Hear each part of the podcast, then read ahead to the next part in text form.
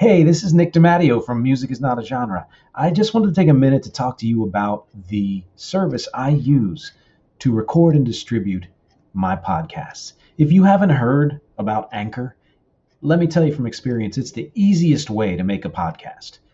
Here's why it's free. There are creation tools that allow you to record and edit your podcast right from your phone or computer. Anchor will distribute your podcast for you so it can be heard on Spotify, Apple Podcasts, and many more. You can make money from your podcast with no minimum listenership. It's everything you need to make a podcast all in one place. So please take a moment out if you are planning to create, record, and distribute podcasts. Take a look at Anchor. Download the free Anchor app or go to anchor.fm to get started. Hey everyone, I'm Nick DiMatteo, and welcome to episode 182, video episode number 8 of 4T, the Thursday throwback track. Every week I take a release from my collection, I discuss it, I give you my take on it, I throw in some other things about it, uh, about the culture of the time, and um, talk about how it's influenced my music. This week is the unheralded classic album, Buckner and Garcia's Pac Man Fever. Uh, released in 1982, it was uh, an album full of songs that were tributes to the most popular video games of the time. Uh, it, this again was 1982, and even though video games had existed, I found out the first one was developed in the 1950s. Um, but publicly, I guess, uh, in the, the mid 1970s, early 1970s, Pong uh, and the Atari 2600 in 1977, which was my first love. Uh, really, the craze itself didn't really kick off, I think, until Pac-Man. Um, one of the things I wrote down in the in the text here is that uh, the title, as goofy as the title and the entire album is, is actually accurate. Uh, you kind of had to live it to know uh, what it was like.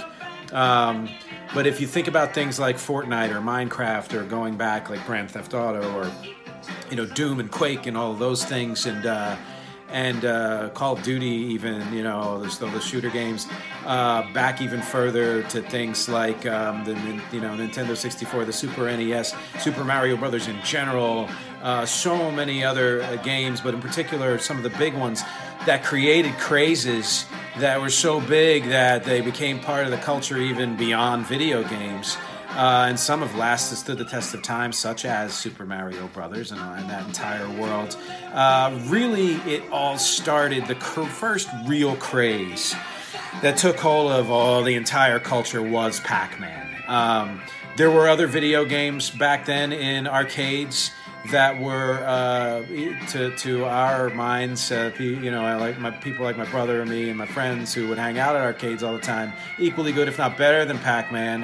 Um, I mean, I actually like Miss Pac-Man better than Pac-Man. That's later, uh, but things like Donkey Kong, which came out soon after, uh, Asteroids, Defender, Frogger, uh, um, uh, Centipede, things like that the earliest ones from the very early 80s, uh, many of which show up on this album, Pac Man Fever. Uh, but really, Pac Man was, you know, the it, it, was a fever in the in the culture as a whole. It was a huge craze. Um, I had already been into video games by then. Like I said, I, uh, the 2600 uh, was my first love, and I played it every single day. Anytime my parents and my brother and I would go out somewhere and they wanted some alone time, like say at a mall or at a casino or something, uh, they would drop uh, Dave, uh, my brother, and I off at uh, an arcade, give us some quarters, and we'd spend all of that money, just like the song says, playing video games, and it was one of uh, my favorite things to do. Video games are still a part of my life. I pretty much just play on my phone now, um, sometimes on the computer, sometimes the Nintendo Switch with my kids. Um, but once they took hold of me, you know, way, way, way back, uh, they really never let go. And so when this album came out, it, it, uh, you know, was immediately known as something goofy, a novelty album, novelty song, uh, cashing in on a trend and the whole thing. But it did it well. And, you know, I hadn't listened to these songs really in a very, very long time. I didn't realize that, uh, first of all, Buckner and Garcia were veterans. They had been around for like a decade doing their thing uh, before they made the decision to do this stuff. And that uh, Jerry Buckner, in particular, was a professional songwriter who wrote for a lot of uh, famous artists back then. So, you know, they put their all into the writing and recording of this. They clearly did their research because the lyrics actually describe the gameplay in pretty much all the songs. And yes, I know that I'm talking about uh, video game songs seriously, but that's one of the fun things that I like to do. Uh, but the, you know, the point is, um, it wasn't just that this was cashing in on on a trend because other artists, you know, tried to do that and didn't quite do it as successfully. Pac-Man Fever was a top ten hit. It sold millions and millions of copies, uh, and you know, did uh, help kind of feed into and spawn a craze. You know. Um, that that fact that this album has you know such quality was kind of lost on me at the time because I just figured it was a bunch of cheesy songs and yes actually there are a bunch of cheesy songs.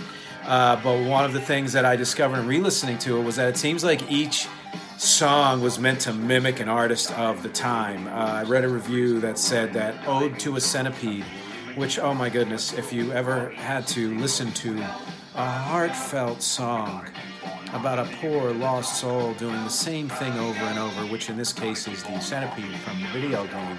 Uh, this would be the song to listen to. And the reviewer said that it sounds a lot like uh, an Alan Parsons Project song.